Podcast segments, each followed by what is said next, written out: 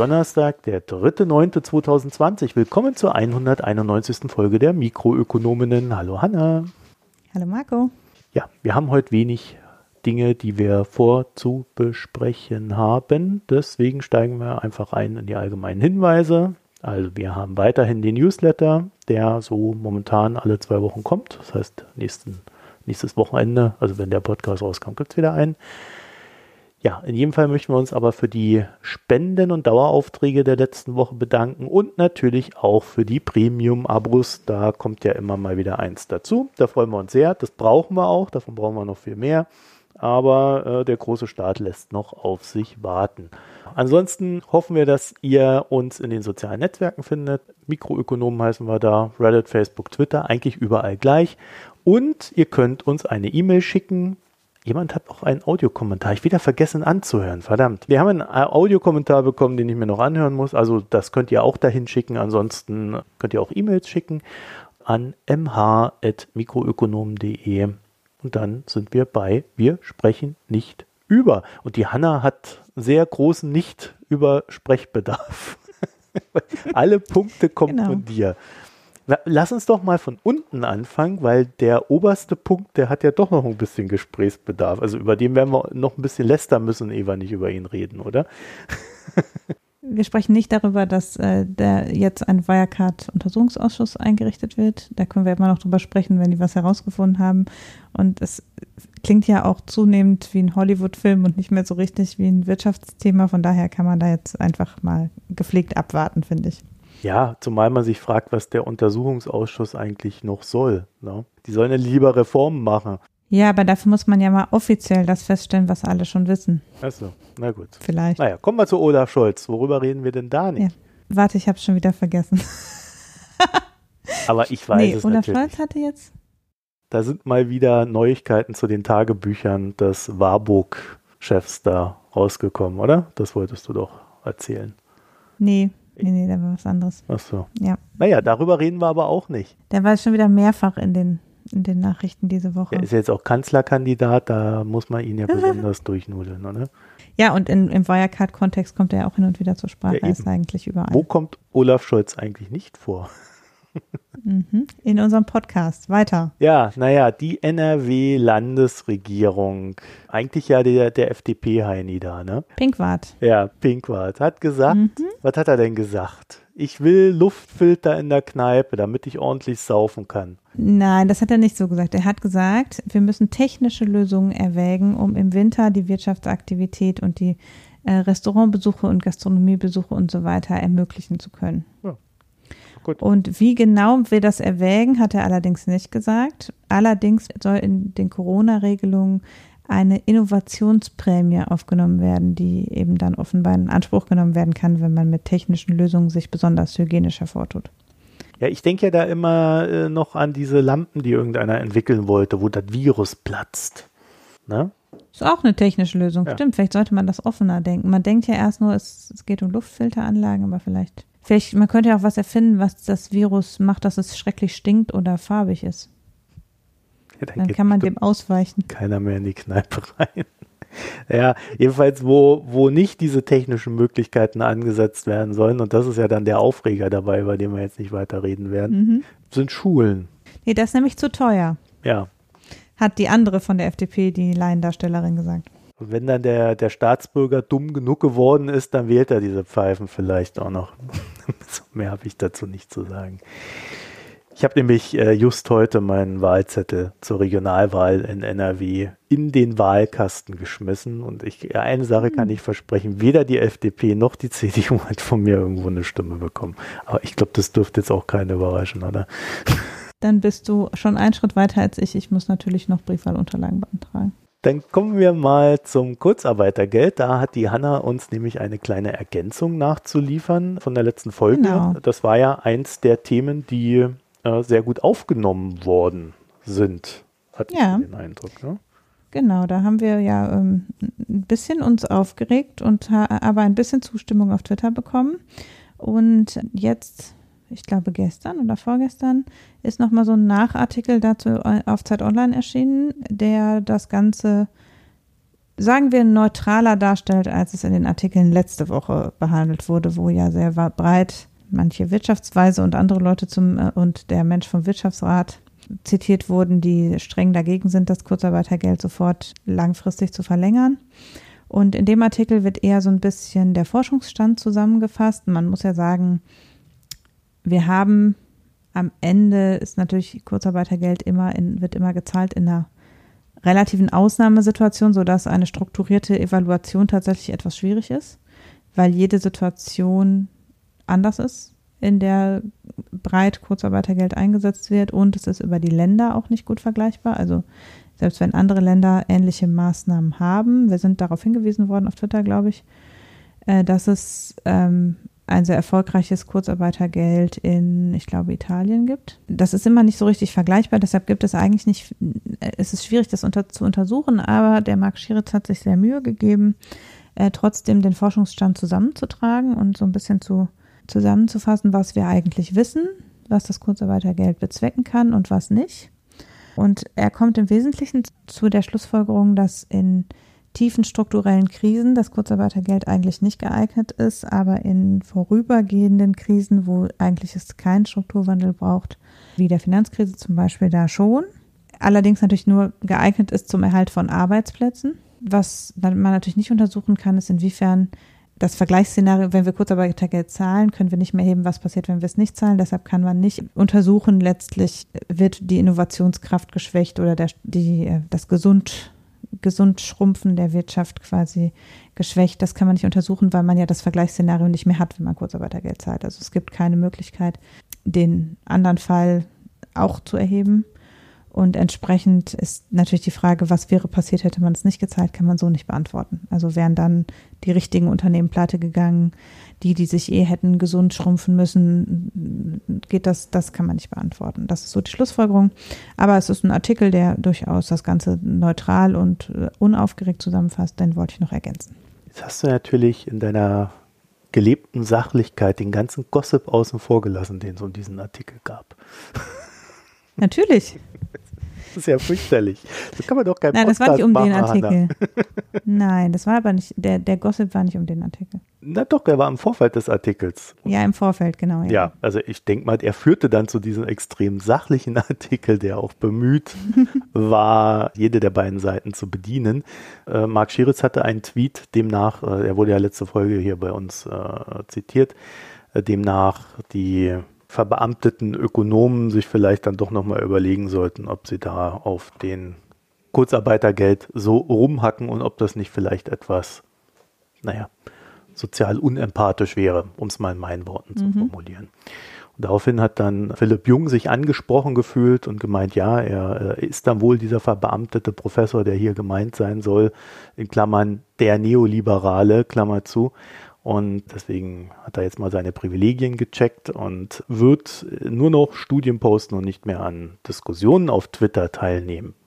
Und daraufhin gab es einen Riesenaufschrei im Ökonomen-Twitter, der unter anderem dazu führte, Marc Schieritz, ich verzeih dir, wenn du zwei Seiten in der Zeit dieses Thema behandelst. Der einen Seite und mit der anderen. Das ist das Schöne an Ökonomen. Ne? Sie wissen dann auch immer sofort die Gunst der Stunde zu nutzen, um sich selber ins Rampenlicht zu rücken. ja. Oder sich, Ja, wir haben da ja ein bisschen, ja, ihr habt da so ein bisschen, bisschen ja, ja, da könnte man noch viel mehr ein bisschen machen. ja. Ja, aber ich fand das alles sehr interessant. Ich nehme jetzt ein paar Leute weniger ernst seit dieser Diskussion. Anders, mehr kann ich dazu gar nicht sagen. Aber ich habe so das Gefühl, dass dieser Artikel genau wegen dieser Geschichte betont sachlich war. Und in dem Sinne dann aber auch wieder sehr lesenswert, weil sachlicher kriegst du es eigentlich gar nicht mehr hin, finde ich. Nee, genau. Also das finde ich auch. Ich finde wirklich, dass er das auch, äh, auch, man merkt auch, dass da viel Recherche dahinter ist, das muss man schon klar sagen. Aber ich finde auch, also wir haben ja auch unter uns ein bisschen darüber diskutiert in der Zeit, als es diese, äh, diese Welle des, der Empörung darüber gab, dass Journalisten es wagen, sich über Ökonomen abfällig zu äußern. Und ich habe ja da auch gesagt, dass ich den Eindruck habe, dass eben die Studien und die lesenswerten Erkenntnisse, die aus der Ökonomie kommen, auch oft nicht gut genug kommuniziert werden. Und das finde ich schon auch ist die Verantwortung von Wissenschaft, auch eine gute Wissenschaftskommunikation zu machen und eben nicht die Verantwortung von Journalismus, sich das dann rauszuglauben. Natürlich, wenn jemand Wirtschaftsjournalist ist, wird, erwartet man schon, dass er wahrnimmt, was so publiziert wird. Aber es ist halt oft so, also ich habe oft den Eindruck, dass das Aufbereiten der eigenen sachlichen Erkenntnisse für die breite Öffentlichkeit halt so ein bisschen auf der Strecke bleibt, sondern dass eben die Öffentlichkeit kriegt halt Meinung ab und das, was es an Erkenntnis gibt, die vermittelt werden müsste, wird mehr so unter sich kommuniziert. Ich verfolge ja schon auch so die Wissenschaftsnachrichtenkanäle und finde, dass die Ökonomie im Verhältnis zu vielen anderen Wissenschaftszweigen eine relativ verhaltene Wissenschaftskommunikation macht und relativ wenig öffentlichkeitswirksame Erkenntnisse publiziert, die eben nicht vom Sachverständigenrat oder von anderen Politikberatungseinrichtungen kommen, sondern tatsächlich aus der Wissenschaft und von Ökonomen. Mhm. Und das finde ich, das schlägt sich halt da auch wieder nieder, dass dann so eine so eine Meinungsdiskussion, die fällt, die schlägt halt hoch, aber eine relativ sachliche Einordnung bleibt halt umgekehrt auch ein bisschen aus, muss man sagen. Nicht, natürlich nicht bei allen, aber ich finde, bei vielen lese ich das so. Ja, also zwei oder vielleicht auch drei Sachen dazu. Also erstens, ich finde es sehr interessant, dass jetzt der Journalist die sachliche Einordnung machen musste und die Ökonomen genau. dazu nicht in der Lage waren, aus der Debatte heraus. Zweitens, äh, du hast ja schon gesagt, die äh, Politikberatung ist da Teil des Problems, weil diese Politikberatung, und ich werde dazu nachher beim Lieferkettengesetz auch noch indirekt was dazu sagen, kommt ja genau in diese Ecke rein, dass es dann halt doch ideologisch ist und eben nicht wissenschaftlich, ökonomisch korrekt, so wie man sich das vielleicht wünschen würde. Zumindest ist es nicht anlasslos. Also es ist ja so, Forschung ist ja normalerweise, erfolgt ja nicht im Auftrag. Aber Politikberatung erfolgt streng genommen im Auftrag. Ja. Und auch wenn es dann öffentlich kommuniziert wird, ist halt, hat halt mal jemand die Frage gestellt. Und äh, Forschung stellt sich die Fragen selbst. Und das, was da rauskommt, sollte dann trotzdem auch breitenwirksam kommuniziert werden, finde ich. Mhm. Und der Ulrich hatte dazu eine ganz gute Idee, wie wir unser Format Mikro-Uni vielleicht wiederbeleben können. Ich hatte dann daraufhin mit dem Johannes Becker Kontakt aufgenommen, der die erste Folge auch zugesagt hat. Und wir haben das dann so im Gespräch so ein bisschen weiterentwickelt. Äh, ich will jetzt noch nicht zu viel verraten, auch weil wir ja mal nicht wissen, was dann am Ende draus wird und wie es dann entgegen der Absicht vielleicht auch klingt. Aber vielleicht haben wir da eine kleine Möglichkeit gefunden, da was beizutragen. Sagen wir es mal so. Ich freue mich drauf. Trotzdem nehme ich ein paar Leute weniger ernst seit dieser Diskussion. So, dann haben wir ja noch, noch mal was von dir, Hanna. Du willst noch mal was genau. zum Wachstum sagen. Als ich das vorletzte Mal gesprochen habe, das war, glaube ich, in der vorvorletzten Episode, ähm, habe ich ja eine Einordnung zu, können wir ein nachhaltiges Wachstum versus brauchen wir Schrumpfung mhm. abgegeben.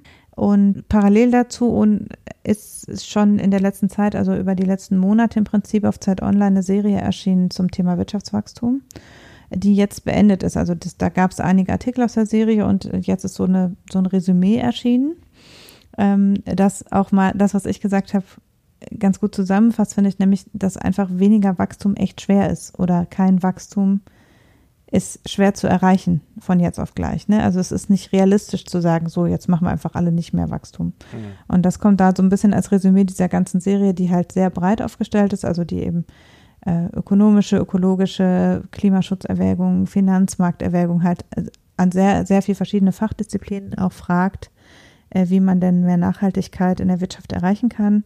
Ähm, und dann ist dann ist jetzt nochmal ein Resümee-Artikel zu erschienen, den ich nochmal verlinken wollte, weil er, finde ich, auch eine, einen relativ realistischen Blick oder einen umfassenden Blick liefert, fernab der beiden Extrempole sozusagen, die ich beide ja für unrealistisch letztlich halte. Mhm. Ja, das wollte ich auch nochmal schnell nachschieben, weil wir zu dem Thema ja auch äh, einiges an Rückmeldungen erhalten haben. Ja, wir haben ja da noch mehr gemacht, hat dann noch einen kleinen Mikrodiskurs dazu, weil ich echt sagen muss, dass mit dem mhm. Wachstum, ich halte das teilweise auch echt für eine Scheindiskussion. Ich glaube, man sollte sich da mehr auf darauf konzentrieren, zu fragen, was müssen wir tun und wie müssen wir es tun, damit sich die Dinge verbessern und ob sich dann daraus Wachstum ergibt oder weniger Wachstum oder gar kein Wachstum, ist dann vielleicht die zweitrangige Frage, die man dann einfach anhand der Realität sehen wird.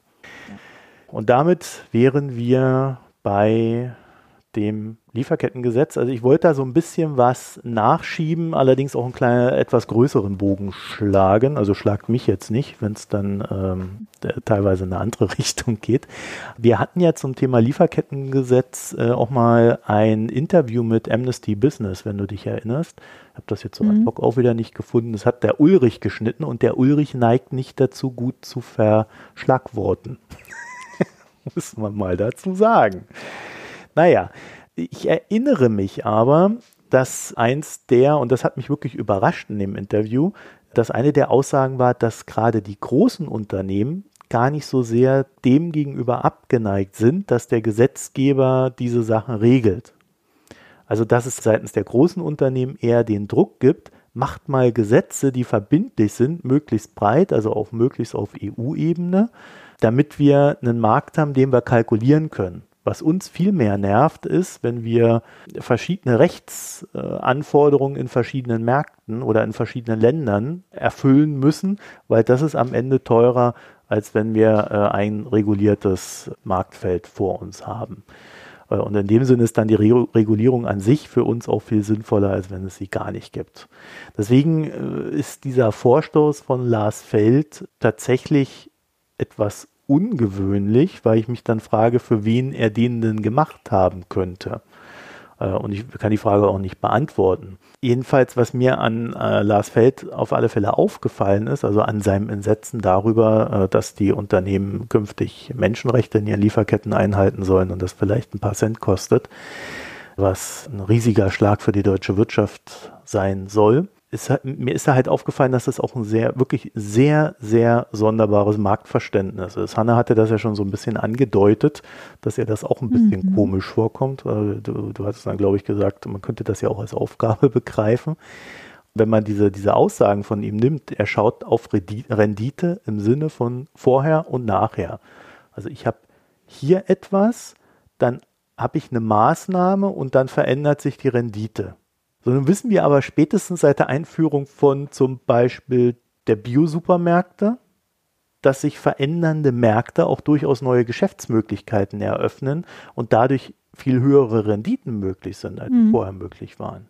Nicht immer in der Breite, manchmal auch nur in der Nische, aber durchaus auch mit Abrieb auf die Breite.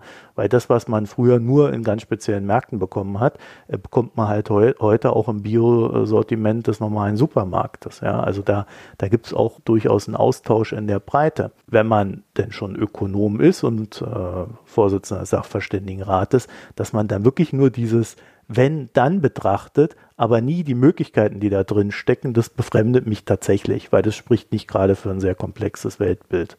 Das andere ist, dass man die höheren Standards, und ich glaube, den Punkt hattest du auch schon drin, Hanna, durchaus auch als Anreiz für höhere Produktivität begreifen kann. Ja, Ulrich hat es auch gesagt, dass auch das, der Absatz möglicherweise steigen könnte, wenn man so ein Label oder so hätte vielleicht geht man dann halt doch her und äh, die Arbeitsabläufe ändern sich und so weiter und so fort. Ne? Also mhm. äh, da steckt ja viel drin von dem, was wir uns jetzt so vielleicht noch gar nicht ausdenken, was dann aber durchaus passieren kann. Wenn man dann wirklich so drauf guckt, wie Lars Feld es tut, dann ist dieses Entsetzen also vor allen Dingen so, so eine gelebte Fantasielosigkeit und ein komplett undynamisches Verständnis von Märkten. Also ich weiß gar nicht, ob er wirklich ein, ein ordentliches Marktverständnis hat.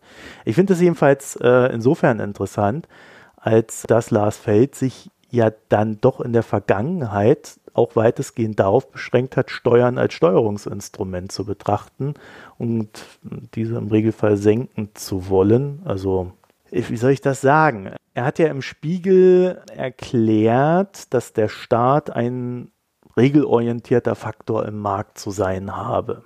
Mhm. Also zumindest sieht er ihn so. Wenn ich dann aber sage, die Steuern sind ein Steuerungsinstrument für den Staat und ich möchte Steuern immer nur abschaffen, dann möchte ich doch eigentlich immer nur den Staat aus der Wirtschaft rausbringen. Ja. Wie soll denn der Staat ordnen, wenn man ihm das ihm zugesprochene Steuerungsinstrument wegnimmt, indem es ständig senken muss? Also auch das ist eher so ein Ding, das sind alles so, so, so Proxy-Diskussionen, die der scheinbar führt, die eigentlich nur ein Ziel haben, verklausuliert mitzuteilen, der Staat soll sich aus dem Markt zurückziehen. Ich habe dann auch noch ein ziemlich spannendes Zitat von ihm im Spiegel entdeckt, das lese ich jetzt einfach mal vor. Eine Regelorientierung in der Wirtschaftspolitik mag unangenehm sein, wenn der Gestaltungsanspruch dominiert. Dies ist aber bloß Ausdruck des alten Spannungsverhältnisses zwischen Rechtsstaat und Demokratieprinzip und alles andere als veraltet. Mhm. Da weiß man gar nicht, wo man anpacken soll. Ne? Also ich würde mal sagen, an der Stelle muss man nicht unbedingt Philosophie studiert haben, um da eine gewisse Unsinnigkeit zu erkennen, weil das war irgendwie so als starker Schlusssatz gedacht, glaube ich. Also um es mal vielleicht so zu sagen, jede Form von Regelung gestaltet etwas, ob ich möchte oder nicht. ja, also es, ich kann keine Regel machen, ohne was zu gestalten. Ich kann sie auch nicht abschaffen, ohne dabei etwas zu gestalten. Es ist immer Gestaltung. Das ist auch außerdem Quatsch. Ich dachte, das hätte ich gerade gesagt, ja. Ja, also losgelöst von der rein, sagen wir mal, linguistischen Ebene, dass ja. der Satz in sich schon keinen Sinn macht. Sind wir im Moment eigentlich an einem Punkt, wo wir sagen, wir brauchen einen ganz umfassenden wirtschaftlichen Strukturwandel, der sich offensichtlich aus dem Markt nicht ergeben hat bisher. Den brauchen wir aus ökologischer Sicht, aus Sicht der Tatsache, dass sich unser, unsere Bevölkerungszusammensetzung verändert, vom Hintergrund des demografischen Wandels und wir brauchen ihn auch vom Hintergrund der weltweiten Ungerechtigkeit am Ende, weil wir laufen eben, das sehen wir in der, Flüchtlings, in der Flüchtlingssituation, das sehen wir, in, das sehen wir bei der Klimafolgenbekämpfung. Wir müssen auch ein höheres Level an weltweiter Fairness erreichen am Ende. Und all diese Punkte bedürfen eigentlich einer kreativen Nutzung der staatlichen Spielräume. Nicht im Sinne von, dass der Staat vorgeben soll, in planwirtschaftlicher Manier, er sollte jetzt das und das machen, aber eben genau seinen Gestaltungsspielraum da, wo er ihn hat, ausnutzt, um zum Beispiel seine Nachfrage in bestimmte Sektoren zu richten, die entsprechend zukunftsgewandt produzieren, um Marktinstrumente wie CO2-Zertifikate so zu gestalten, dass sie den gewünschten Effekt haben. Wir haben im Moment sind wir an ganz vielen Grenzen, wo die staatlich, der staatliche Gestaltungsspielraum stärker genutzt werden müsste, damit wir zukunftsfähig werden. Und in so einer Zeit so einen Satz rauszuhauen im Sinne von haltet euch mal raus, dann läuft der Laden schon, ist halt eine zutiefst konservative Einstellung, die im Wesentlichen sagt, wir wollen bitte, dass sich nichts ändert und in die gute alte Zeit der 80er zurück oder so. Der Staat hat ja den Punkt eigentlich verpasst, ausreichend früh den äh, auch, äh, auch das, was schon da ist, zu überprüfen und nachzujustieren, was der Staat an Steuerungsinstrumenten nutzt. Ja, ich wollte auf was ähnliches raus. Ich ähm, würde nämlich sagen, Lars Feld versucht zu verschleiern, dass es sich dabei um Verteilungsdebatten handelt um mal dieses schöne Wort aus den 80ern zu benutzen. Oder das ist noch zu klein. Also es ist nicht nur Verteilungsdebatten. Ja, ich glaube für ihn schon. Ja, aber ich finde es auch eine Generationenfrage. Ja, aber ich glaube nicht, dass er in den Kategorien denkt, die du gerade benannt hast. Das äh, sieht er nicht oder das äh, äh verneint er. Also seine ganzen Aussagen traurig, strotzen ne? vor Verneinung. Ja gut, das kann, äh, wir sind ja hier eine Demokratie, da darf er das. Aber es geht tatsächlich äh, um, um so Fragen wie, bekommt, was bekommt die Wirtschaft, was bekommt der Arbeitnehmer, was bekommen die Arbeitslosen, was bekommen die Bürger. Und wenn man dann natürlich noch die vor uns liegenden Probleme so mit bedenkt, dann wären diese Verteilungsdebatten natürlich noch viel intensiver weil äh, auf der einen Seite musst du ja die Wirtschaft fördern, dass sie äh, die Innovationen schafft, mit denen wir dann äh, diese künftigen Probleme oder diese ja jetzt schon vorhandenen Probleme in der Zukunft bewältigen können. auf der anderen Seite wird es dann vielleicht dazu führen, dass die Bürger höhere Belastungen haben, die du irgendwo ausgleichen musst. Und ich finde in dem Sinne jede Form von Verteilungsdebatte ziemlich sinnvoll. Ja, und dafür ist die Demokratie ja auch da. Und am Ende ist es natürlich, äh, wäre ja der Idealfall, dass mal der eine gewinnt, mal der andere und dann eine gewisse Balance herrscht.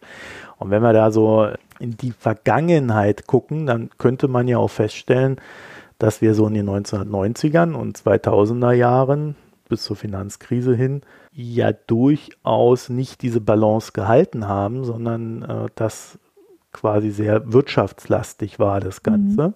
Ja, also spätestens mit den Hartz-IV-Reformen. Und jetzt dreht sich halt. Und dadurch wird Balance wieder hergestellt oder man kommt wieder Richtung Balance. Und äh, naja, dann jaulen halt jene, die das schon immer anders gesehen haben. das sind halt Leute wie Lars Feld. Worauf ich aber vielleicht nochmal hinweisen möchte, die haben ja so in den letzten Jahren und Jahrzehnten sehr viel über die SPD geschimpft. Ne? Und äh, so Partei der Bosse, unsozial und so weiter.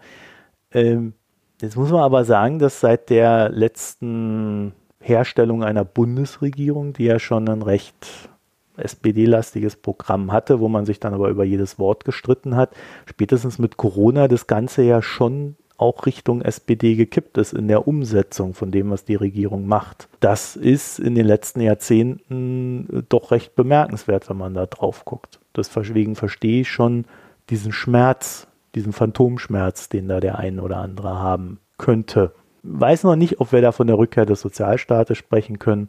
Das ist sicherlich noch zu früh.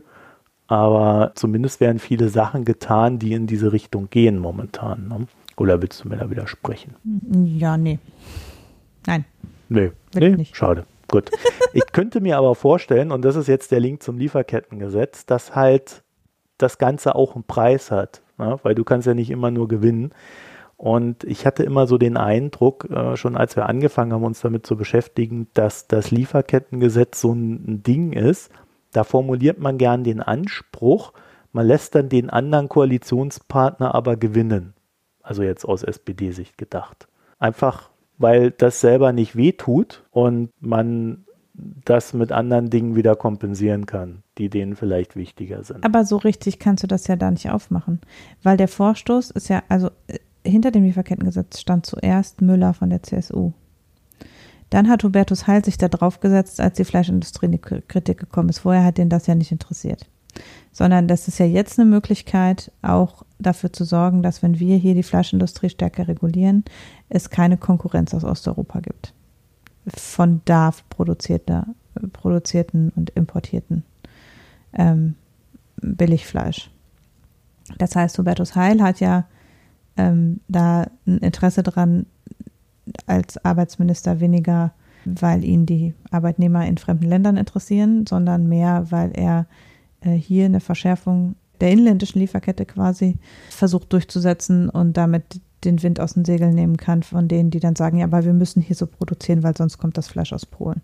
Die Polen kaufen bei uns das Fleisch. Ne, also das ist halt dieses, ja, ja, es ist also europäischer Fleischhandel, ist, also brauchst du gar nicht drüber reden, ist völlig kaputter Markt. Aber jedenfalls, ähm, ne, also Hubertus Heil ist ja neuerdings mit, mit von der Partie. Den hat das ja vorher gar nicht so interessiert, sondern das ist ja aus der CSU gekommen. Und der Gegenspieler ist aber Altmaier. Ne, also das geht halt, ich genau. habe hab da eher den Eindruck, dass es zwischen Müller und Altmaier so ein Ding ist, dass quasi der eine profiliert sich damit in dem Ministerium, wo ihm sonst keiner zuhört. Und Altmaier kann aber gleichzeitig damit sich als der starke Beschützer der deutschen Wirtschaft, indem er das dann wieder einstampft, äh, gerieren. Und am Ende kommt wenig raus, aber alle haben damit ihren Ruf, Ruf gefestigt. Das ist so mein Eindruck. Genau. Ja, aber die SPD hat sich nicht reingehangen. Ne? Ja, aber das ist die SPD. Obwohl sie es hätte tun können. Hätte sie, aber die SPD hat auch, das ist aber auch nicht das Thema der SPD gewesen. Weil die SPD interessiert sich ehrlich gesagt nur für Arbeitnehmerrechte im Inland, wenn man das mal ganz genau anguckt. Die Gewerkschafter sind ja auch die ersten, die immer dafür sind, möglichst hoch den inländischen Markt besonders zu beschützen. Aber da müsstest du doch sagen, da hätten die ein ganz großes Interesse dran, dass die ganzen Rumänen da nicht mehr herkommen und uns das Fleisch wegschlachten und äh, da am Wald übernachten, damit dann Arbeitsplätze in Deutschland geschaffen werden, damit dann wiederum die Gewerkschaften profitieren. Ja, aber das ist ja nicht, dass, äh, dass die nach hier kommen, ist ja nicht, betrifft das Lieferkettengesetz ja nicht. Ja, sollte es aber. Sollte es, ja, aber das ist eine Frage der vertraglichen Regelung. Und ich glaube, das ist genau das, was, also Hubertus Heil wird aber ja durch das Werkvertragsverbot hat er das ja hier inländisch quasi schon ausgeschaltet. Weil deutsche Unternehmen sind an deutsches mhm. Recht gebunden und können das gar nicht in der Form, sondern das ging nur über diese Werkvertragsregelung, die sind jetzt, die sollen verboten werden. Damit ist es inländisch quasi ausgeschaltet. Damit hat die SPD sozusagen ihren Teil erreicht, möchte aber eben äh, zusätzlich natürlich erreichen, dass er nicht den Vorwurf bekommt, dass er damit die deutsche Fleischindustrie wettbewerbsunfähig macht. Und da kommt es natürlich gerade recht, wenn dann es Sanktionen gibt gegenüber ausländischen Liefer Lieferanten, weil die eben entsprechend unter fragwürdigen Bedingungen produzieren. Das ist meine Vermutung, warum es die SPD überhaupt im Moment interessiert. Mhm. Weil in der Vergangenheit ist es auch in Freihandelsdiskussionen und so immer so gewesen, dass die SPD mit den Gewerkschaften gemeinsam sich immer eher für eine Abschottung des inländischen Marktes eingesetzt hat und weniger dafür den Import menschenfreundlich zu regeln. Also naja, wobei das eine das andere nicht ausschließen müsste. Das ne? schließt sich nicht aus, aber das, ja. die Gewerkschaften sind starke Anhänger von Zöllen. So, ich habe mir das abschließend zu dem Thema, ich habe mir in den letzten Jahren gezwungenermaßen immer wieder verschiedene Länder angeschaut, äh, vor allen Dingen mit gespaltenen Parlamenten. Also so, wo es dann wirklich so rechts gegen links und man kriegt nichts gescheit auf die Reihe. Und die wussten dann auch eigentlich immer so, man, man steht jetzt vor Strukturreformen, aber man kriegt halt wirklich absolut gar nichts gebacken. Äh, Makronom war jetzt ein äh, auch schöner Artikel über Spanien drin, den werde ich mal verlinken. Äh, da ist eine ähnliche Situation und äh, sie kriegen es einfach nicht hin. Und in dem Sinne, bei aller Kritik an der GroKo, also an der Großen Koalition, wenn du das dann vergleichst, muss ich sagen, da ist mir dieses Klein-Klein, was wir vor der Corona-Krise hatten und jetzt dieses äh, doch weitestgehend gemeinsame Voranschreiten während der Corona-Krise in der Großen Koalition dann doch viel lieber als so ein gespaltenes Parlament was gar nichts mehr auf die Reihe kriegt, selbst in der Krise nicht. So, und das wollte mhm. ich dann doch nochmal hier in den Ring werfen und zur Diskussion stellen. Also äh, ich glaube, wer uns hier regelmäßig hört, der weiß, also ich habe da auch viel Kritik, äh, Hanna noch viel mehr wahrscheinlich als ich. Der Ulrich meckert eh immer nur. Aber ich finde, wir sollten ab und zu mal drüber nachdenken, ob es da nicht auch vielleicht gute Aspekte gibt bei dem Ganzen. Mhm. So. Mhm. Ja. Da können ja mal Leute oh, drüber oh. nachdenken. Oh. Du nicht, wie ich höre. naja, dann kommen wir zu Mercosur. Da geht es bestimmt ganz viele positive Aspekte, über die du uns jetzt berichten wirst. ja, wir haben, ich weiß gar nicht, Mercosur war letztes Jahr im Sommer, das Ende der Verhandlungen. Äh, ich habe es eben nochmal nachgelesen. Über das Mercosur-Abkommen hat die EU seit 2004 verhandelt. Und 2019 ist zu einem Absch Interimsabschluss quasi gebracht. Also es geht um ein Freihandelsabkommen. Ja, ne? Das heißt dann immer, wir haben jetzt einen mhm. Abschluss, aber irgendwie so richtig ab. Nö, es muss halt dann noch ratifiziert werden von allen und das dauert dann zwei Jahre und in der Zwischenzeit ja. kann man alles noch wieder ändern. Das haben wir ja bei TTIP auch gesehen. Dass während der Ratifizierung Trump einfach sagen konnte, nee, doch nicht. Und so ist es äh, jetzt hier, zeichnet es sich für Mercosur auch ab. Ganz kurz, also Mercosur ist die ähm, südamerikanische Freihandelszone, die gemeinsam mit der EU würde ein Freihandelsabkommen zwischen der europäischen Freihandelszone und der südamerikanischen Freihandelszone würde äh, das größte Freihandelsabkommen der Welt darstellen. Seit 2004 gab es zwischen der EU und Mercosur ähm, Verhandlungen über eine Zollsenkung und äh, ein in einer zweiten Stufe folgendes Freihandelsabkommen, die letztlich natürlich, wenn man sich anguckt, was in den Ländern produziert wird, am EU-Agrarmarkt gescheitert sind. Also daran, dass die südamerikanischen Länder völlig zu Recht gesagt haben, dann wollen wir aber mit unseren relativ hochqualitativen Agrarprodukten bitte auf den minder qualitativen EU-Markt. Ähm, und äh, die enorm hohen EU-Agrarsubventionen völlig zu Recht kritisiert haben. Das ist ja am Ende einer der, also die hohen Agrarsubventionen in den Industrieländern sind einer der Gründe, warum wir ohnehin im Thema Freihandel an vielen Stellen stocken. Und äh, dann äh, kam die Doha-Runde der Welthandelsorganisation dazwischen, die ja auch letztlich nicht äh, vollständig erfolgreich war. Und dann hat die EU irgendwann mit den Mercosur-Staaten ein Assoziierungsabkommen äh, abgeschlossen, was also zunächst erstmal den ersten Schritt darstellte. Und dann, lange, lange, lange Zeit später, 2019, haben sie sich tatsächlich auf ein Freihandelsabkommen geeinigt. Die EU ist ja mit ihrer sehr restriktiven ähm, Beschützung des EU-Binnenmarktes. Ein Stück weit ist die EU ja davon inzwischen runtergekommen. Also die modernere EU-Handelspolitik hat eben schon ziemlich viel Löcher reingemacht in den vorher sehr gut beschützten EU-Binnenmarkt, was die landwirtschaftlichen Produkte anbelangt. Es ist immer noch so, dass wir natürlich durch Subventionen nach wie vor die EU-Landwirtschaft enorm äh, stützen, aber was die Zollbeschränkungen und die Importbeschränkungen anbelangt, hat die EU eben an vielen Stellen äh, da nachgegeben, völlig zu Recht. Und äh, so ist es jetzt auch eben in, mit Mercosur ausgehandelt gewesen. Ähm, die südamerikanischen landwirtschaftlichen Produkte würden Zugang zum EU-Binnenmarkt bekommen. Äh, dafür werden, würden eben die südamerikanischen Staaten in allererster Linie ihre Zölle auf Autos und auf verarbeitete Agrarprodukte, also auf Schokolade und also eine hochwertige Lebensmittel, Schokolade, Kaffee, Parfüm, sowas würde eben für den, also so Konsumprodukte letztlich würden für den südamerikanischen Markt entsprechend da Zugang erhalten. Und außerdem gibt es dann noch eine ganze Reihe von Nebenabkommen oder Nebenabsprachen über zum Beispiel die Anerkennung der regionalen äh, Produktlabel in der sowas wie für Parmesan und für Wein und sowas alles, diese ganzen Herkunftsschutz, dass das alles auch in Südamerika anerkannt wird. Und äh, einer der Punkte, warum die EU sich sehr für dieses Abkommen selbst gelobt hat, ist, dass das Abkommen auch vorsieht, dass beide sich auf die Einhaltung des Pariser Klimaschutzabkommens verpflichten in dem Vertrag. Also steht da drin, dass beide sich äh, zur Einhaltung des Pariser Klimaschutzabkommens insbesondere auch in Bezug auf Landwirtschaft verpflichten. Das ist so ein bisschen eben auch die Möglichkeit, da auch die südamerikanische Konkurrenz natürlich so ein bisschen in die Schranken zu weisen, wenn man sagt, naja, naja, naja, was ihr da macht, ist aber alles klimaschutzmäßig nicht so toll, ne?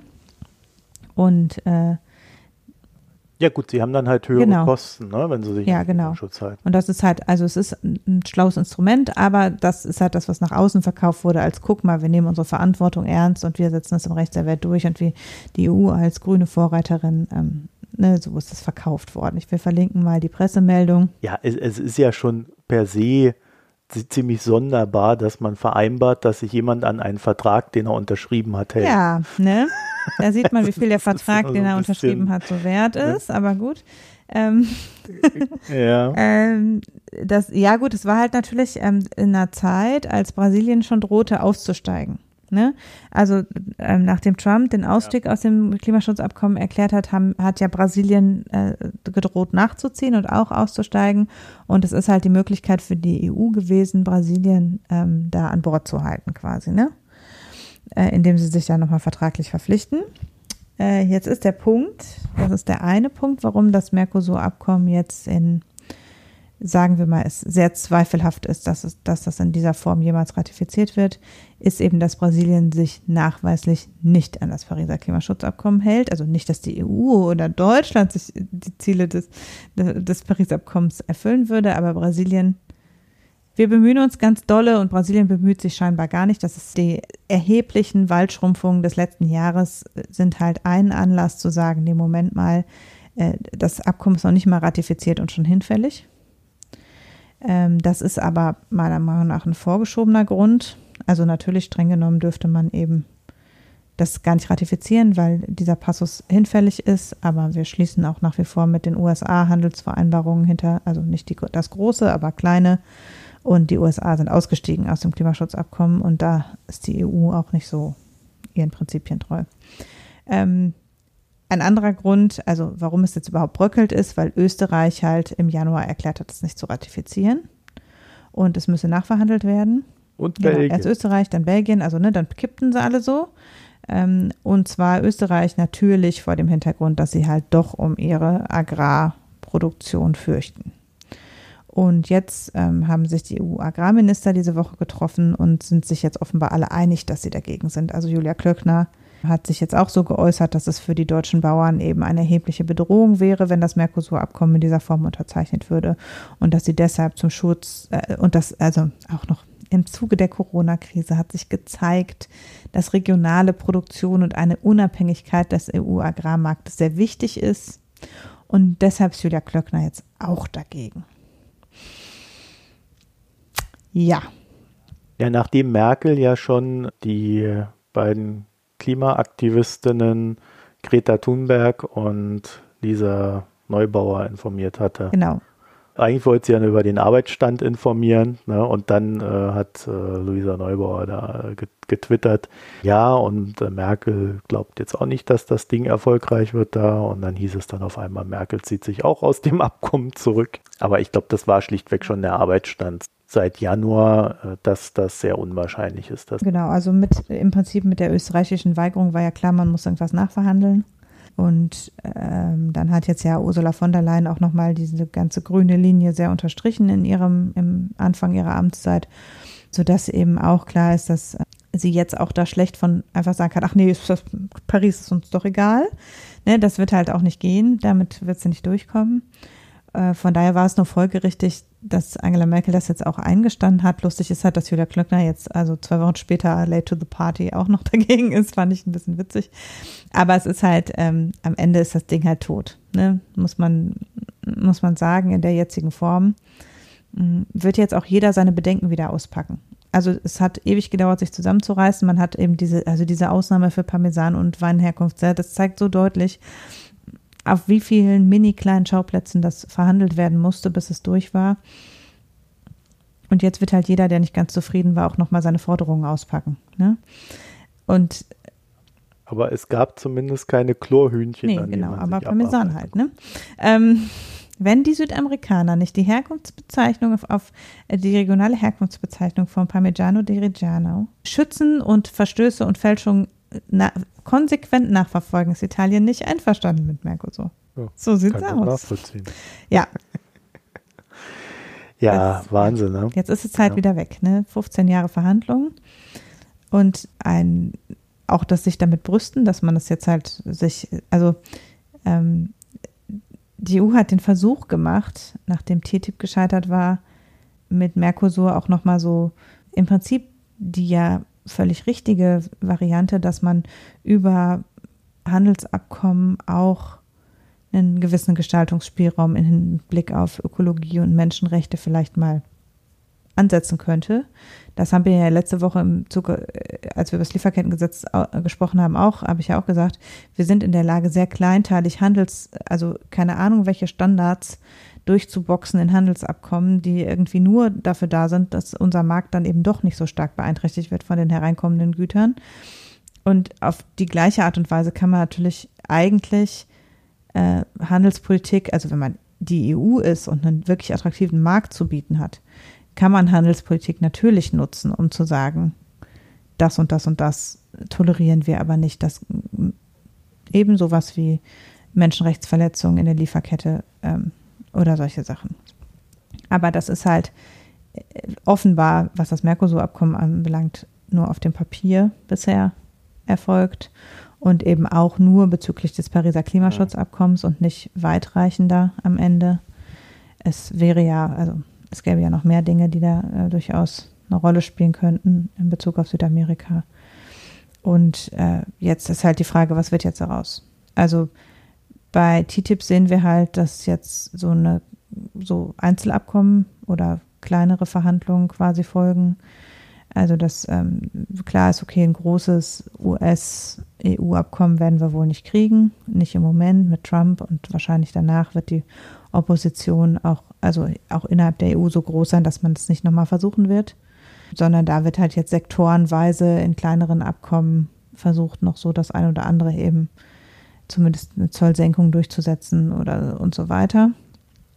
Und jetzt hat die Frage, was passiert jetzt in Mercosur? Hm. Macht man Vereinbarungen mit einzelnen Ländern für bestimmte Branchen? Nimmt man einzelne Produktgruppen dann doch aus aus solchen Abkommen? Ähm, was, was ist da jetzt so die Folge? Das weiß man halt auch nicht. Merkel hat gesagt, sie wünscht sich, dass nachverhandelt wird. Also, dass man nochmal versucht, eben es mehr in Richtung Klimaschutz zum Beispiel zu schärfen und nochmal was rauszuziehen, aber damit wird sie ja den Forderungen von Österreich und von den ganzen Agrarministern, kommt sie ja damit noch nicht nach. Also es ist ja die eine Seite zu sagen, wir wollen jetzt den Klimaschutz doch mehr durchsetzen. Die andere Seite ist natürlich, dass am Ende sich die Agrarminister wünschen, dass eben doch äh, kein Rohrzucker aus Südamerika eingeführt werden darf, sondern damit der Rübenzucker weiter profitabel ist. Und das mit der Forderung wird man halt nicht weit kommen. Das zeigen eben alle Welthandelsorganisationsverhandlungsrunden der letzten 20 Jahre. dass mit der, dem Hochhalten der Handelsschranken auf Tabak, Baumwolle und Zucker die westlichen Staaten sich im Grunde rauskegeln. Ja, geht ja auch grundsätzlich um Rechtsstandards, ne? mit dem man Wirtschaftsräume definiert und gegenüber anderen Wirtschaftsräumen absichert. Also Vulgo, Kampf gegen China. so. Und das sind, das sind ja so die Sachen, die, wenn man da weg von den Einzelheiten geht, äh, viel wichtiger wären im Großen und Ganzen, als vielleicht, ob der Parmesan dann geschützt ist oder nicht. Ja, aber das gerät halt völlig ins Hintertreffen, wenn man eben erstmal anfängt mit so Kram. Genau.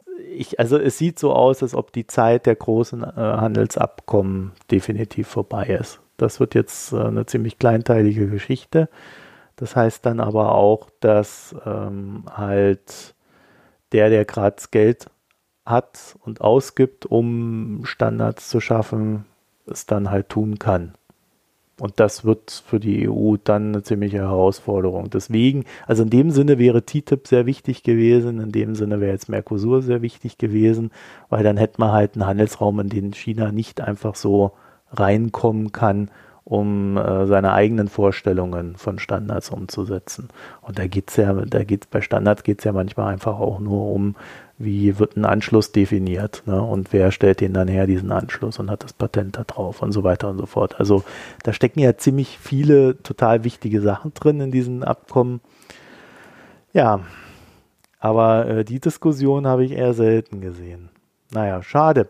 Beziehungsweise äh, im Sinne des Regenwaldes vielleicht ja auch ganz gut, weil äh, wenn die dann man setzt ja gerade, wenn man äh, so, so Importe vermehrter Natur zulässt, ja dann auch den Anreiz, die Flächen zu roden, um mhm. dann halt auch die Nachfrage hierzulande zu bedienen. Ne? Ja, und da ging es ja um die Fleisch, also insbesondere auch was jetzt äh, argentinisches Fleisch anbelangt und so, da waren ja, war ja einiges, was äh, wo auch hart drüber verhandelt wurde, ob es da eine Mengenbeschränkung Aber trotzdem ernsthaft, geben soll. Hanna, unser Fleisch ist so billig, ja, da brauchen wir doch nicht noch Steak aus Argentinien. Ja, es ist halt eine Qualitätsfrage in da, glaube ich, ne?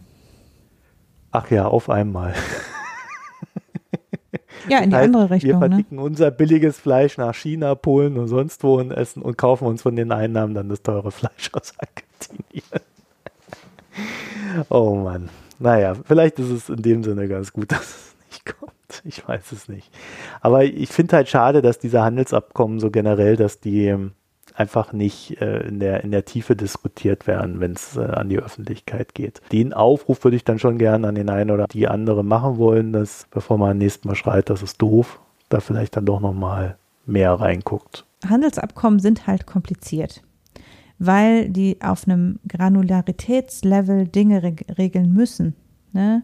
Ähm, weil eben über einzelne Produkte, ne, so wie die Chlorhühnchen, es wird über kleinteiligst über einzelne Produkte geredet. Das wird darüber geredet, ob eben welchen Hitzegrad außen ein Thermoskaffee, also das war bei TTIP eins der Beispiele, ähm, dass eben wie viel darf ein Thermosbecher außen warm werden, wenn er ein Thermosbecher ist. Ne, und solche Sachen. Und ähm, das alles wird festgelegt und immer mehr geht es ja auch dahin, wir haben das allgemeine Zollniveau ist ja gesunken, das heißt, es geht eben nicht mehr nur um Zölle, sondern es geht um die sogenannten nicht tarifären Handelsbeschränkungen, die eben genau sowas sind, Lizenzen, ähm, Standards, äh, Verkaufsrechte. Wie laut ist der Kopfhörer und so weiter. Genau, also ne, diese ganzen Stand Produktstandards und solche Sachen, Siegel erfüllen und was weiß ich. Und das ist halt, das ist unglaublich kompliziert und diese Verträge sind äh, tausende und abertausende Räume voller Seiten quasi. so. Und ähm, über dadurch, dass aber diese Kleinteiligkeit auch sichtbar wird nach außen, also dass letztlich so einzelne, einzelne Aspekte rausgegriffen werden, wie das Chlorhühnchen oder so, verliert sich, dass dahinter ja ein größerer Sinn steckt, als über Chlorhühnchen zu reden, wie du schon sagst. Ne? Also ähm, die, es ist schwierig zu transportieren, warum wir das so kleinteilig machen müssen. Also könnte man sagen, okay, das große Ziel ist das und das. Aber wenn wir das Ziel erreichen wollen, dann müssen wir halt über jedes einzelne Produkt, was aus diesem Land in dieses Land jemals gegangen ist, einzeln sprechen, weil jedes Produkt erfüllt bestimmte Standards, hat eine bestimmte, hat einen anderen Zoll als, ne, Spanplatten vier Zentimeter haben einen anderen Zoll als drei und als zwei Zentimeter, ja, so. Und auf dem Niveau sind halt, also so sind Zölle halt gestrickt und deshalb muss das alles einzeln verhandelt werden. Und darüber verliert sich halt, deshalb dauern auch diese Verhandlungen so lange. Ne? Das ist ja auch nicht nachvollziehbar. Ja, aber es muss auch erklärt werden. Ne? Also ja, ja, es wurde, aber das ist es wurde ja immer so gemacht, geheime Verhandlungen und dann tröpfelt halt irgendwann dann doch mal das Chlorhühnchen raus. Und das finden Journalisten dann natürlich auch geil, wenn sie über Chlorhühnchen schreiben können. ja, und nicht über, was weiß ich, äh, Staubsauger-Lautstärke-Regelung, obwohl es auch da sicherlich Empörungspotenzial gibt. Also ähm, ich finde, da müsste man dann halt auch eine entsprechende Öffentlichkeitsarbeit machen. Ja, aber das Problem ist, es gibt ja Gründe, warum diese Verhandlungen geheim sind. Das Problem ist ja, dass sobald man anfängt, über Standards zu reden und mit der anderen Partei das offen zu legen, sobald das öffentlich ist, hat man das Werkzeug nicht mehr in der Hand. Man gibt ja quasi in dem Moment, wo man anfängt, darüber zu verhandeln, mit der anderen verhandelnden Partei, also mit den dafür beauftragten Menschen der Regierung, gibt man ja sein Herrschaftswissen über Marktzugang auf. Und ähm, deshalb ist es sehr wichtig, dass es in keinem der beiden Länder durchsickern kann, was genau da an Regelungen verabredet wird, weil man damit, falls die Verhandlungen scheitern, den, Vor den Vorsprung aufgegeben hätte. Hat aus Wirtschaftsspionagesicht quasi einen hohen Stellenwert, dass diese Verhandlungen geheim sind. Aber auch das wird halt unzureichend kom kommuniziert. Warum? Das klingt ja so, als würden die Regierungen untereinander Poker spielen und irgendwas aushandeln und würden das vor der Bevölkerung geheim halten, weil sie es vor der Bevölkerung geheim halten wollen. Aber es geht ja nicht darum, es vor der Bevölkerung geheim zu halten, ob da über Chlorhühnchen geredet wird, sondern davor, vor Unternehmen in dem jeweils anderen Land geheim zu halten, über welche Standards da gesprochen wird und was da festgelegt wird als Standard. Und ähm, das wird eben auch unzureichend kommuniziert, warum solche Verhandlungen geheim sein müssen. Und ich finde aber wirklich auch, auch diese Länge der Verhandlungen, dass halt das, also im Grunde in meinen Augen ist dieser Weg über dieses Assoziierungsabkommen, der ist nicht ganz falsch, weil man damit so einen Zwischenschritt erreicht, den man schon mal kommunizieren kann. Weil sonst ist es halt so, ja, jetzt haben die 15 Jahre geredet, die ganze Zeit geheim und was ist dabei rausgekommen? Nur Müll. Ne? Und da ist halt schon schöner, man könnte mal sagen, okay, wir haben uns jetzt in dem Bereich schon mal geeinigt, da haben wir ein Teilabkommen, das können wir schon abschließen. Weil dann kann man eben auch rechtfertigen, warum das so lange dauert und warum das so kompliziert ist. Weil man muss irgendwie kommunizieren, es ist kompliziert und es dauert lange. Man kann nicht einfach sagen, wir reden hier nur über Big Picture und die ganzen Details vernachlässigen wir, weil dann wird man fragen, ja, warum habt ihr denn, um euch zu einigen auf Menschenrechte und Klimaschutzabkommen 15 Jahre gebraucht? Also das ist halt so, hm. was, dass da mehr dahinter steckt und wie komplex halt Handelsabkommensverhandlungen sind, das ist unglaublich schwierig zu kommunizieren. Aber ich stimme dir Wir völlig haben jetzt mal einen Anfang gemacht. Es müsste, ne? Also ich stimme dir völlig zu. Ja. So wie es im Moment kommuniziert wird, erweckt es sehr den Eindruck, dass es sich eigentlich gegen die Länder selbst richtet. Also es erweckt so einen Geheimhaltungseindruck, der eigentlich nur zu komischen Vermutungen führt. Ja, zumal wir ja eh in einer Zeit sind, wo hier irgendwie jeder komische Vermutungen zu haben scheint. Ja, das also stimmt. auch äh, per se irgendeine Verschwörung riecht gegen Mhm. das Volk, das mit irgendwelchen Biochips gefügig Grüß gemacht dich. werden soll. Wie kann ich helfen? Was? Ach ja, Siri. Siri, Hört Siri auf das Volk? was war das denn?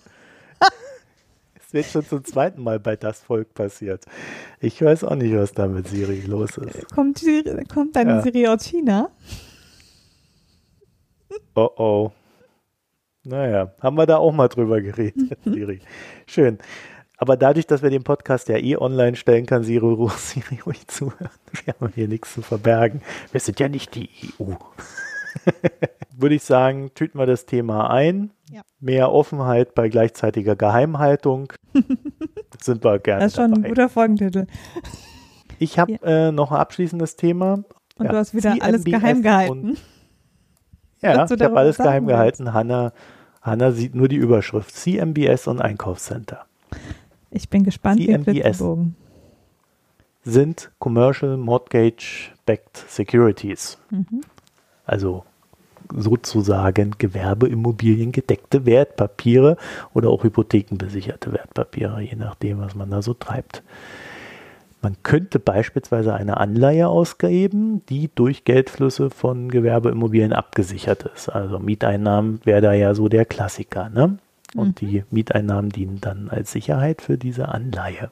Wenn also die Hanna ihre Anleihegläubiger nicht mit der versprochenen Rate bezahlt, sei es Zinsen oder Auszahlung, dann kommt der Gläubiger und nimmt ihr die Mieteinnahmen weg. Mhm. Und äh, wenn man dann schon so ein Konstrukt hatte, dann möchte man natürlich auch mehr Rendite haben, als man das vielleicht bei so einer äh, simplen AAA-Immobilie in bester Lage und ohne Überschuldung hätte. Deswegen mixt man dann vielleicht auch die ein oder andere schlechter gestellte Immobilie rein und für die erhält man dann eine höhere Rendite. bei schlechterer Absicherung. Ja, das kennen wir ja alles aus der Finanzkrise. Da würde ich jetzt gar nicht so viel drüber reden wollen. Jedenfalls, der Markt ist eigentlich nicht mehr so wild, wie er mal war, also vor der Finanzkrise. Zumindest dachte man das und dann kam Corona. ja, und mit Corona, ja, rutschten dann auf einmal viele Gewerbeimmobilien in Schieflage. Mhm. Kleiner Zahlenhinweis an der Stelle. Per Ende August waren 25 Prozent der in CMBS gebündelten Hotelhypotheken nicht in der Lage, ihre Zahlungen zu leisten. Äh, also sie sind seit 30 Tagen im Rückstand mindestens. So, und das ist ja auch klar, also Hotels sind ja so genau diejenigen, die am meisten unter der Pandemie gelitten haben. Also so zeitweise gar keine Gäste, jetzt stark vermindertes Gästeaufkommen. Und dadurch sind viele AAA-Hypotheken auf, naja, dann Hotels zum Beispiel, eben genau das nicht mehr, AAA. also da gab es da gab's ja so schöne Berichte so aus, aus März und April, dass dann so Überstunden geschoben wurde bei den Ratingagenturen, weil die so viele Produkte runterstufen mussten. So, und da schlägt sich dann halt hier nieder. Äh, vielleicht noch eine schöne Zahl dazu. Normalerweise wären rund 3% der CMBS, die mit einem Triple B-Rating versehen sind, nicht bezahlt. Und in der aktuellen Situation sind das wohl so rund 7%. Stand jetzt, kann sich auch noch verändern, besser werden, schlechter werden. Das muss man dann mal abwarten. Aber darum soll es gar nicht gehen, sondern das ist nur so ein kleines, äh, so ein kleiner Markteffekt, auf den ich mal hinweisen wollte, weil eigentlich geht es mir um Einkaufszentren. Weil im Sinne einer Pandemie sind Einkaufszentren eigentlich ähnlich gut wie Hotels. Mhm. Das ist nicht der Ort, wo die Leute hingehen wollen. Also, ähm, naja, vielleicht Lebensmittel kaufen, das macht man noch, ne?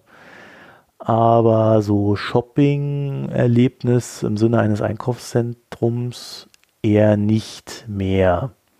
Also verweilen in geschlossenen Räumen ist ja jetzt nicht mehr so der Hit. Deswegen gehen die meisten Leute online und wen hat es dann hart getroffen? Natürlich die Betreiber von diesen Einkaufszentren. Denn denen gehen einfach die Mieter insolvent. Also mal so von heute auf morgen. Und wenn dann weniger Shops aktiv sind in so einem Einkaufscenter, hast du dann gleich den nächsten Effekt, weil dann gehen weniger Leute hin, weil ja weniger dort zu erleben ist. Mhm. Das heißt, erst kommt die Pandemie, dann bleiben die Leute weg, dann gibt es weniger zu erleben, dann bleiben noch mehr Leute weg. Ja, und irgendwann bist du dann halt in der Pleite. Natürlich sind so Shoppingcenter-Betreiber auch Herausgeber von diesen CMBS. Deswegen habe ich jetzt die mal als Aufhänger genommen. Und mir ist da so ein ganz spannender Effekt aufgefallen. Und zwar ist der größte Shopping Mall Betreiber in den USA die Simon Property Group. Die hat genau dieses Problem. Ich lese mal vor, was die so gemacht haben in der letzten Zeit. Die haben übernommen Brook Brothers, Lucky Brand, Forever 21. Anteile hält man nun an Nautica und Aeropostale und man überlegt einen der größten eigene Mieter zu übernehmen, die JC Penny. Bin ich pleite gegangen. Das sind alles so Fashion Brands. Mhm. Und die finden alle in Einkaufszentren statt. Mhm. Das heißt, das Einkaufscenter hat jetzt begonnen, seine pleite gegangenen Mieter aufzukaufen und zahlt sich dann quasi selbst die Miete. Mhm. Das ist ja dann, ach ja, ich sehe, worauf es hinausläuft. genau. Damit hält man also die haben jetzt eine Belegung von 93 Prozent aktuell. Die war vor Covid-19 bei 95 Prozent. Also es war schon auf dem absteigenden Ast. Die waren schon mal bei 97 Prozent. Sind jetzt aber so auf dem 10-Jahres-Tiefst. Und wenn sie nicht diese Übernahmen getätigt hätten, würde ich sagen, dann wären ihnen noch ein paar Mieter mehr weggebrochen. Dann wären sie jetzt vielleicht nur noch bei 85 Prozent. Ich glaube, da kannst du dann so sehen, also wenn man mal durch so ein Einkaufscenter läuft, dann fällt einem schon auf, wenn mal ein Geschäft zu ist. Ne? Und dann denkt man sich so, ja, hm, okay, das äh, ist wohl nicht so dolle hier. Wenn dann so zwei, drei zu sind, Da wird man auch so, wenn man so durchläuft, äh, schon so ein bisschen unruhig. Ne? Was mache ich hier noch? also, zumindest geht es mir da so. Und ähm, ja, also die haben schlichtweg dieses Problem. Ne? Dann fehlen die Mieter, dann ist der Anreiz geringer und dann haben sie halt sich halt gedacht, na, dann übernehmen wir halt die Geschäfte und gucken mal, was passiert. Das Problem ist nun auf der anderen Seite, weil die regulären Mieter sind leicht verunsichert, weil der Anreiz für den Eigentümer ja nun auch ist, dass seine Geschäfte an den besten Standorten innerhalb des Centers sind, also da, wo die meisten Leute durchlaufen, weil da ja potenziell dann das meiste Geschäft gemacht wird. Das heißt, die regulären Mieter könnten, naja, an schlechtere Standorte gesetzt werden. Ist jetzt noch nicht bestätigt, dass sowas passiert, aber das sind halt dann so die Ängste, die die haben. Und, äh, ich glaube jetzt nicht, dass das so eins zu eins umgesetzt wird, weil die natürlich auch wissen, dass sie noch andere Geschäfte brauchen. Und ich könnte mir auch vorstellen, dass das vielleicht von der Idee her so ein Rettungsversuch ist. Also, dass man einfach sagt, man übernimmt die mal und guckt dann, dass man sie wieder los wird, wenn die ähm, Pandemie vorbei ist und dann vielleicht sogar noch einen kleinen Gewinn damit macht oder einen größeren. Auf alle Fälle verliert man aber dann nicht seine Mieter. Ja, aber trotzdem sieht es wohl nicht so ganz gut aus bei den Herren von der Simon Property Group, weil sie haben jetzt angefangen mit Amazon zu verhandeln und Amazon hat gesagt, ja, wenn ihr da so ein paar Leerstände habt, dann können wir doch da so ein Fulfillment Center reinbauen. Hm. Also übernehmen dann halt so einen Flügel, ne? Und äh, machen dann so ein Paket zu Wickel und äh, ab in Wagen Center da rein. Also kannst ja Fulfillment Center kann ja alles heißen, bis hin zur Rechnungsstellung. Aber äh, da geht es definitiv um die Verkürzung vom Weg zum Kunden. Ja, also dann geht es nicht mehr von, äh, vom großen Lager zum Kunden, sondern dann geht es vom großen Lager an das Fulfillment Center, das dann mit Waren befüllt ist, die den Bedarf ungefähr, der erwartet wird, in der Nähe dieses äh, Standorts abdeckt. Und daraus hin können die dann viel schneller als vielleicht zwei Tage innerhalb von einem Tag in den USA dann die Waren ausliefern. Also je nachdem, wie viel die da mieten, ist das vielleicht ein größeres oder kleineres Problem, aber dann hast du jetzt dann schon zwei Faktoren, die auf dieses Center massiv einwirken werden. Ne? Du hast einmal die eigenen Shops und du hast auf der anderen Seite dann vielleicht Amazon, das einfach Platz wegnimmt. Da ist dann einfach mal ein Flügel gesperrt, da kommt man dann gar nicht mehr rein und da fuhrwerkt Amazon dann rum. Wenn die das dann auf zwei Flügeln machen, ja, Halleluja. Ne? Irgendwann ist dann das ganze Einkaufscenter einfach nur noch so ein Amazon-Verteilcenter.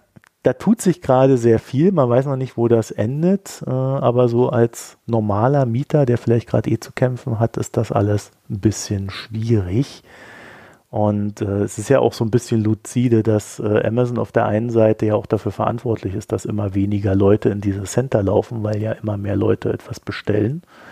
Und auf der anderen Seite nehmen sie dann die Center, um genau diese Leute zu beliefern. Ja, aber Entschuldigung, ja. der Markt regelt das halt.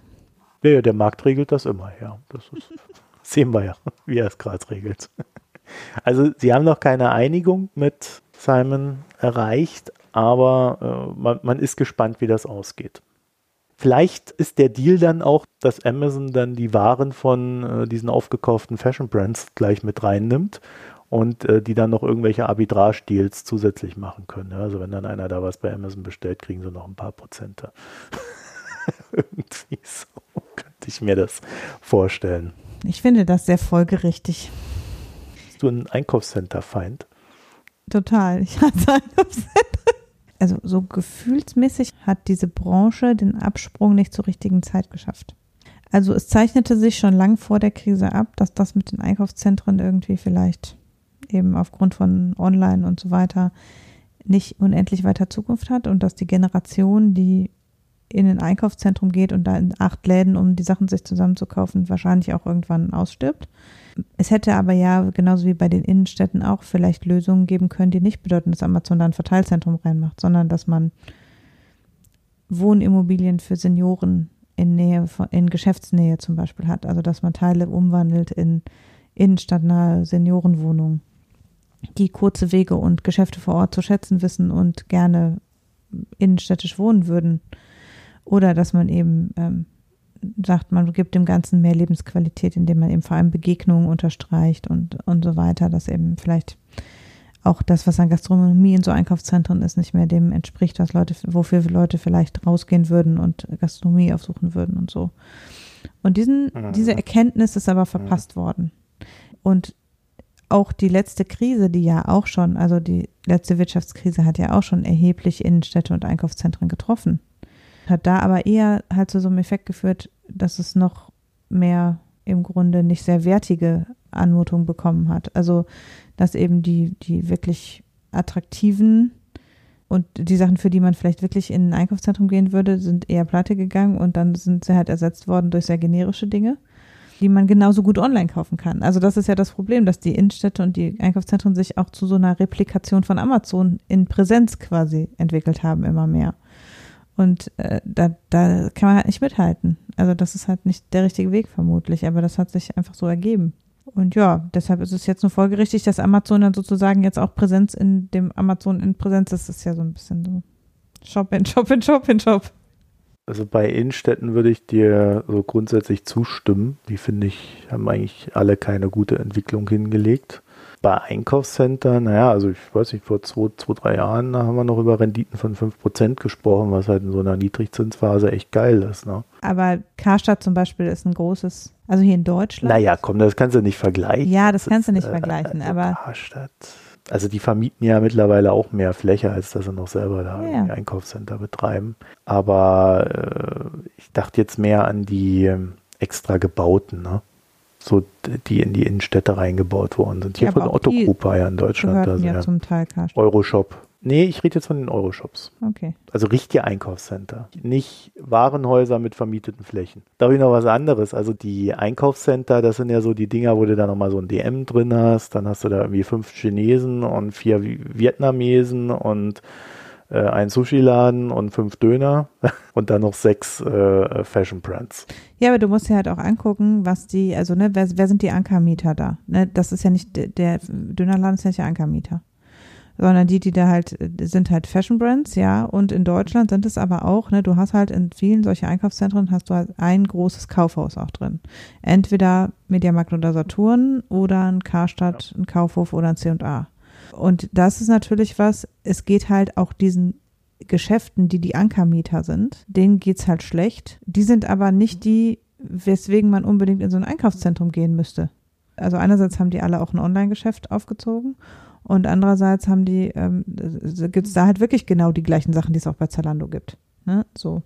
Mhm. Der Charme an Einkaufszentren ist ja, dass es da eben auch noch kleine Geschäfte gibt, die individueller sind und so, dass du halt alles auf einmal hast.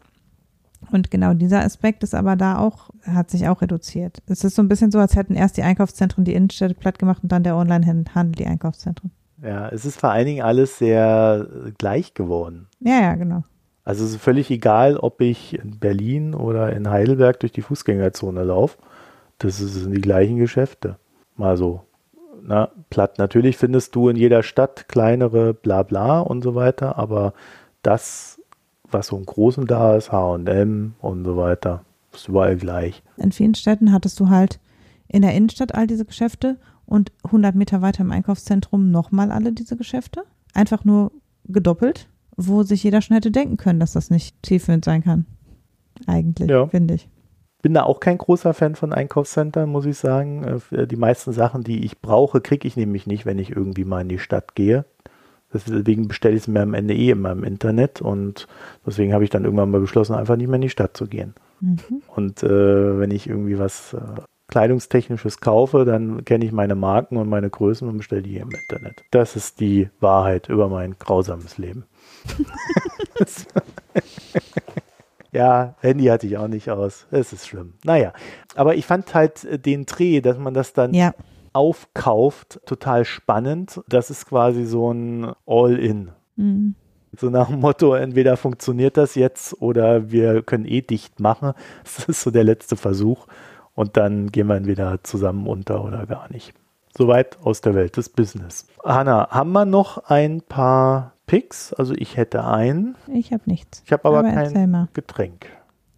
Ich habe weder ein Getränk noch ein Pick. Ja, ich werde euch einen Text aus dem New Yorker verlinken. Der beschäftigt sich mit Michigan. Und in Michigan, das ist der Landstrich, wo wir diese Typen gesehen haben mit ihren Gewehren und die sahen aus wie so russische Separatisten, äh, äh ostukrainische Separatisten. Mhm. Äh, nur, dass sie halt in den USA stattfanden, aber wirklich auch genauso gekleidet, also ganz interessant. Und ich habe so beim Lesen das Gefühl gehabt, also der, der Artikel beschäftigt sich hauptsächlich damit, was ist da eigentlich los, was sind das für Typen, was glauben die, wie verargumentieren sie ihr Zeugs. Und ich fand das alles so abstrus und hatte dann so das Gefühl, ja, äh, vielleicht ist, naja, irre das neue Normal. Ja, also die gehen dann echt daher und sagen äh, so Sachen wie Rosa Parks war eine Widerstandskämpferin und wir, also wir, die White Guys, machen genau das gleiche wie Rosa Parks damals, nur jetzt gegen Covid-19, Masken und ähnliches. Mhm. Es ist interessant, es ist wirklich sehr lesenswert, das alles mal äh, so präsentiert zu bekommen. Aber man braucht da starke Nerven, wenn man dann an die Zukunft denkt. Ja. Ich finde sowieso, dass die USA sowas wie ein Weltuntergangsszenario in Live-Mitverfolgung gerade sind. Von daher gelebte Dystopie sozusagen. Ja, ich fürchte ja. Und deswegen bringe ich es hier rein, dass halt das auch zu uns rüber schwappt und äh, diese äh, Geschichte da in Berlin, wo man ja dann so die verschiedenen Stränge in, mal sehen konnte, also die Verschwörungskirmes da in Berlin, die deutet ja schon darauf hin, in welche Richtung das auch hierzulande geht. Und dann äh, dachte ich mir, ja, das passt eigentlich ganz gut zusammen. Interessanterweise zählt halt alles, nur nicht mehr die Realität. also das, die wird halt grundsätzlich abgelehnt als wahrzunehmender Faktor. Mhm. Ist ein bisschen länger. Wenn ihr mal Zeit habt, schaut da mal rein. Hanna, okay. möchtest du sonst noch salbungsvolle, aufmunternde Worte ans Ende setzen? Ich bin fertig für heute. ihr, ihr werdet alle untergehen. Genau.